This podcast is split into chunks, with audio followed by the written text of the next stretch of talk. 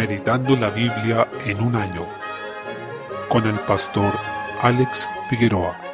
Día 14, mes 3, Números capítulo 21. El pueblo de Israel, en su último tiempo de peregrinación, comenzó a acercarse a los pueblos de la zona de Canaán, donde tenían que tomar posesión, lo que despertó la sospecha e inquietud de los reyes de aquellos lugares. Así es como aparece el rey de Arad, quien atacó a Israel pero fue vencido por ellos, a pesar de que en un momento parecía que había derrotado al pueblo de Dios. Sin embargo, el Señor se compadeció de ellos y les dio el triunfo sobre este rey. Desde el versículo 21 lo mismo pasó con el rey Sehón de los amorreos, que no dejó pasar por su tierra al pueblo de Israel para que continuara su camino y fue derrotado al pelear contra ellos. Desde el versículo 31, de igual manera ocurrió con el rey Og de Basán, quien también fue vencido tomando así los israelitas posesión de las ciudades de ambos reyes. Recordemos que en ese tiempo los reyes no gobernaban sobre estados, como es en la actualidad, sino sobre grandes ciudades, o podríamos llamar ciudades-estado. Algunas estaban compuestas por más de una ciudad, pero la regla era que hubiera un rey en cada ciudad, las cuales no tenían más de unos miles de habitantes. Luego, el pueblo transformó estas victorias en cantos de alabanza al Señor por los triunfos que concedía. En los Salmos se recuerda estas victorias sobre Og y Seón como parte de la obra de Dios en favor de Israel. Desde el versículo 4, en medio de todo esto, ocurre un triste episodio, que fue la queja del pueblo hacia Dios por el maná, la que no se expresa en una oración delante del Señor, sino que simplemente lo verbalizan y llega a oídos de él. Las quejas dichas contra Dios y Moisés traen las mismas consecuencias que habían experimentado por este pecado anteriormente, gran mortandad al pueblo. El pecado de la queja se origina en el desánimo, ya que el pueblo se desanimó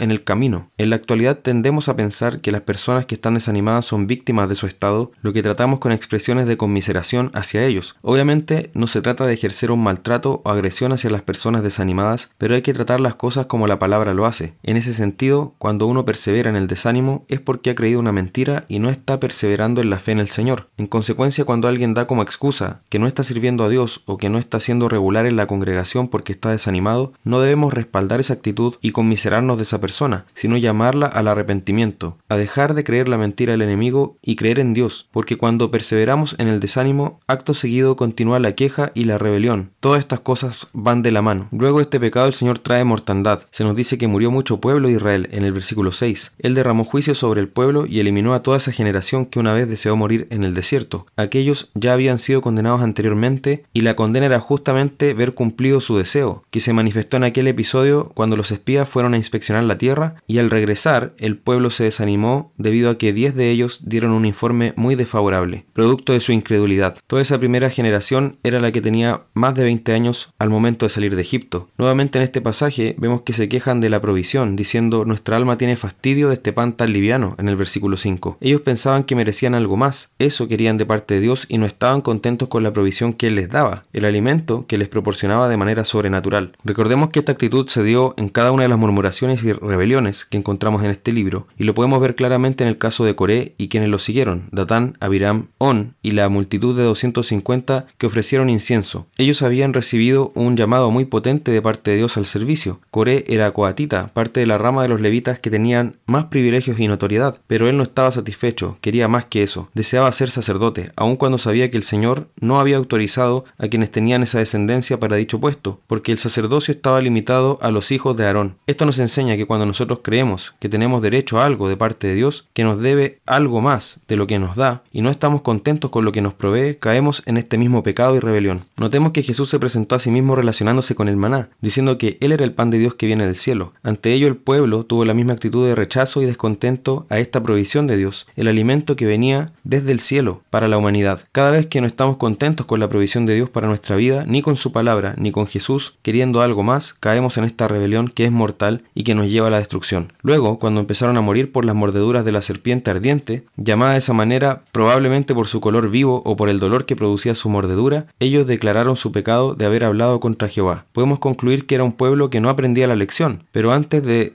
juzgarlo de forma apresurada, debemos recordar cuántas veces nosotros mismos caemos en estos pecados una y otra vez. Claramente el pueblo no deseaba las consecuencias del pecado, pero eso no significaba que estaban arrepentidos realmente, sino que no les agradaba el efecto que el pecado tenía en sus vidas. En ese momento es cuando Dios manda a Moisés diciendo, hazte una serpiente ardiente y ponla sobre una asta, y cualquiera que fuere mordido y mirare a ella, vivirá, en el versículo 8. Por ello, cada vez que alguien en el pueblo era mordido, miraba a la serpiente en el asta y vivía. Esto nos recuerda que Jesús tomó de manera manera explícita este episodio y lo aplicó a sí mismo cuando habló con Nicodemo en Juan 3:14. De este episodio aprendemos varias lecciones. El remedio para el mal tomó una forma parecida al mal mismo. Asimismo, Cristo tomó la semejanza de carne pecaminosa para tratar con el pecado. El remedio para la maldición tomó la forma de la maldición y Cristo fue levantado en la cruz convirtiéndose en maldición. Del mismo modo, para apropiarse de la salvación que el Señor dio a través de este medio, había que mirar a la serpiente. No bastaba con tenerla en el asta, sino que debían verla con fe, es decir, creyendo que efectivamente el Señor había provisto ese medio para que fueran salvos. Fijémonos quiénes son los que aquí debían ser salvos, aquellos que estaban muriendo por el veneno de la serpiente ardiente. Entonces también nosotros, que ya estábamos envenenados por el pecado, condenados a muerte por su veneno, debíamos mirar a ese medio que Dios nos proveyó y que levantó para que fijásemos nuestros ojos en él, y ese es Jesucristo. Por ello, en Juan 12:32 nos dice que Cristo tenía que ser levantado y cuando fuese así, atraería a todos a sí mismo. El Hijo del Hombre debía ser levantado en la cruz y todo aquel que lo mire con fe, siendo el medio que Dios proveyó, será salvo. Capítulo 22. Luego tenemos a otro rey que también estaba inquieto ante las derrotas de los reyes de Arad, Og y Seón. Este era Balac, quien reinaba en Moab. Recordemos que el origen de este pueblo fue el incesto de Lot y una de sus hijas. Vemos que Balac manda a llamar a Balaam, falso profeta, quien arrendaba sus servicios. Era un hechicero a sueldo, un mercenario de la fe y tenía cierta popularidad. Balac le pidió que maldijera al pueblo de Israel. Lo mandó a buscar con dádivas de adivinación, lo cual era muy común como paga a los adivinos de este tipo, por los servicios espirituales que ofrecían. En la actualidad también se cree que podemos comprar el favor de Dios u obtener ciertos beneficios espirituales a cambio de dinero. Ahí está la base del falso evangelio de la prosperidad. Es curioso que, no siendo Balaam israelita, ocupara el nombre Jehová, que es el nombre del Dios del pacto, con el cual Dios se relacionaba con su pueblo. De una manera aparentemente piadosa, Balaam dice que la respuesta que va a dar será según lo que Jehová le hablare. Efectivamente, Jehová le habla a Balaam, a través de lo cual podemos ver cómo el Señor obra de maneras que muchas veces nosotros no esperaríamos, pues habla con este falso profeta, quien es un símbolo en toda la escritura de lo que es ser uno de los mercaderes de la fe. Aun con esto el Señor habla con él, pero ello resultaría para la propia perdición de este falso. Dios le dijo que no fuera con Balac, porque Israel es un pueblo bendito por él. El caso de Balaam es terrible, pues si atendemos a lo dicho por él, no vamos a encontrar ningún error. Al contrario, vemos palabras llenas de piedad, palabras cuidadosamente seleccionadas para no ofender al Señor. Entonces nosotros podemos decir lo correcto, teológicamente hablando, pero a la vez ser el peor de los falsos profetas, como lo fue Balaam. Algo semejante ocurrió con Judas, en quien encontramos que finalmente fue lo que hizo, a pesar de lo que dijo con su boca, aquello que lo condenó. Analicemos las declaraciones de Balaam tales como, aunque Balac me diese su casa llena de plata y oro, no puedo traspasar la palabra de Jehová mi Dios para hacer cosa chica ni grande, en el versículo 18. Sin embargo, claramente con sus hechos demostró que él amó más al dinero que al Señor. Salmo 57. Aquí encontramos una plegaria de David mientras huía de Saúl, en ese episodio famoso en que huyó de delante de él a una cueva. Podemos apreciar cómo en medio de esta dolorosa huida, David clamó al Señor, le confió su alma y creyó que lo libraría y ampararía. Además lo alaba. Eso es maravilloso porque no se entrega a la amargura, sino que expresa alabanza al Señor en medio de la persecución. Asimismo, nosotros debemos aprender en medio de la dificultad y la prueba que nuestra actitud debe ser de confianza en el Señor, de perseverancia en la oración y también de alabanza a nuestro Dios. Aprendamos de la actitud del rey David, quien aun cuando no había visto cumplida su liberación en toda esta situación, declara, porque grande es hasta los cielos tu misericordia y hasta las nubes tu verdad. Exaltado sea sobre los cielos, oh Dios, sobre toda la tierra sea tu gloria. Versículo 10 y 11. Así, en este salmo encontramos un patrón común que también es posible apreciar en otros salmos, en que hay una transición desde la angustia a la confianza y luego un final en alabanza al Señor. David anticipó a Jesucristo al haber sido perseguido sin causa por su propio pueblo y en haber reaccionado piadosamente ante esa oposición. Desde luego, en David solo tenemos una pálida sombra de esa realidad perfecta que encontramos en nuestro Señor Jesucristo, quien encomendó su alma al Padre en medio de la persecución y se entregó en obediencia plena hasta la muerte. Como reflejo de esto, nosotros, sus discípulos, también debemos conducirnos de esta forma y desear junto con el salmista en el versículo 11 que el Señor sea exaltado sobre los cielos y que su gloria llene toda la tierra. Proverbios capítulo 11, versículos 9 al 11. Es posible apreciar nuevamente un contraste entre los justos y los impíos y de qué manera lo que somos y lo que hacemos impacta nuestro entorno, la ciudad en que vivimos. Dice el versículo 10 que en el bien de los justos la ciudad se alegra, mas cuando los impíos perecen hay fiesta. El impío trae mal a su alrededor, maldición y ruina. En muchos casos su muerte es celebrada. Por el contrario, los rectos son bendecidos y tal bendición impacta su ciudad, engrandeciéndola. El principio que aprendemos de esto es que nosotros podemos y debemos buscar que nuestra ciudad sea bendecida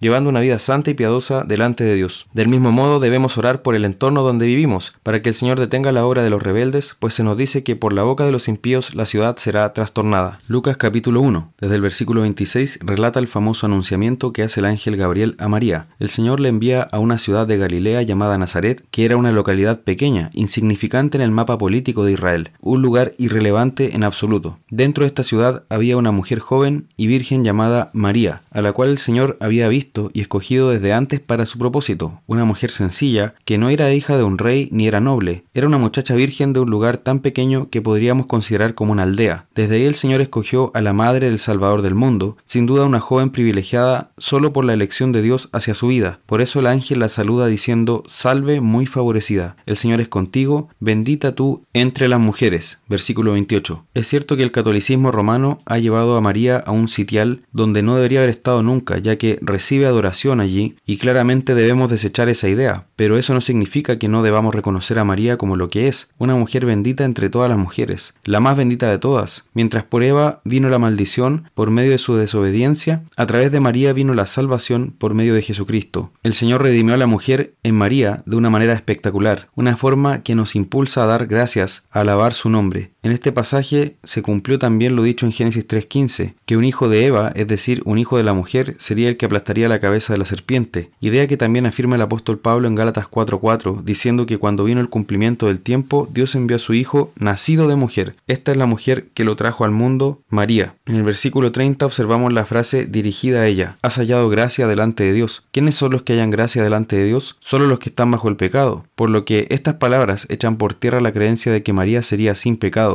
ella era una mujer pecadora, común y corriente, pero que halló gracia delante de Dios. Se le anuncia que nacería Jesús, que significa Jehová salva o Salvador, pero una salvación que viene desde Dios, y se presenta como aquel hijo de David que tomaría su trono y que reinaría sobre la casa de Jacob para siempre. Una vez más, notamos que la Biblia está estructurada en torno a pactos. Jesús cumple esa promesa de gracia hecha en Génesis 3.15 y cumple también el pacto que hizo Dios con David en 2 Samuel capítulo 7. El ángel explicó a María que el Espíritu vendría sobre ella y que iba a concebir no de una manera natural, sino sobrenatural. Es el Espíritu el que engendra a Cristo, cubriendo a María con su sombra, y por eso aquel santo ser sería llamado Hijo de Dios. A su vez, avisa a María que Elizabeth, su prima, concibió y que el hijo de ella sería Juan el Bautista. La hermosa respuesta de obediencia y actitud humilde de María son ejemplares. Ella dice, He aquí la sierva del Señor, hágase conmigo conforme a tu palabra, en el versículo 38. Ella quiso cumplir la comisión gloriosa de ser la madre de aquel que salvaría al mundo. Esa debe ser también nuestra actitud ante los mandatos del Señor. Desde el versículo 39, luego, cuando María visita a su prima Elizabeth, la primera persona en reconocer a Jesús fue Juan el Bautista, mientras estaba en el vientre de su madre. Recordemos que el Señor había prometido que éste sería lleno del Espíritu Santo, aún desde el vientre materno, según Lucas 1.15. Así que Juan reconoce a Jesús en el vientre y salta de alegría. Luego, cuando Elizabeth fue llena del Espíritu Santo, también reconoció ante quién estaba, diciendo a María, bendita tú entre las mujeres y bendito el fruto de tu vientre, en el versículo 42 y la llamó Madre de mi Señor en el versículo 43. De esto podemos apreciar que cuando tenemos al Espíritu Santo, de manera inevitable, confesaremos a Cristo como Señor y lo reconoceremos de manera personal. María alzó la voz y pronunció lo que se ha conocido como el Magnificat, su canto de alabanza a Dios. Recordemos a otra María, la hermana de Moisés y Aarón, quien también elevó un canto en Éxodo 15, cuando ellos salieron de Egipto. De igual manera, recordamos el canto de Ana en 1 Samuel 2, cuando quedó embarazada del profeta Samuel, habiendo sido estéril. También ella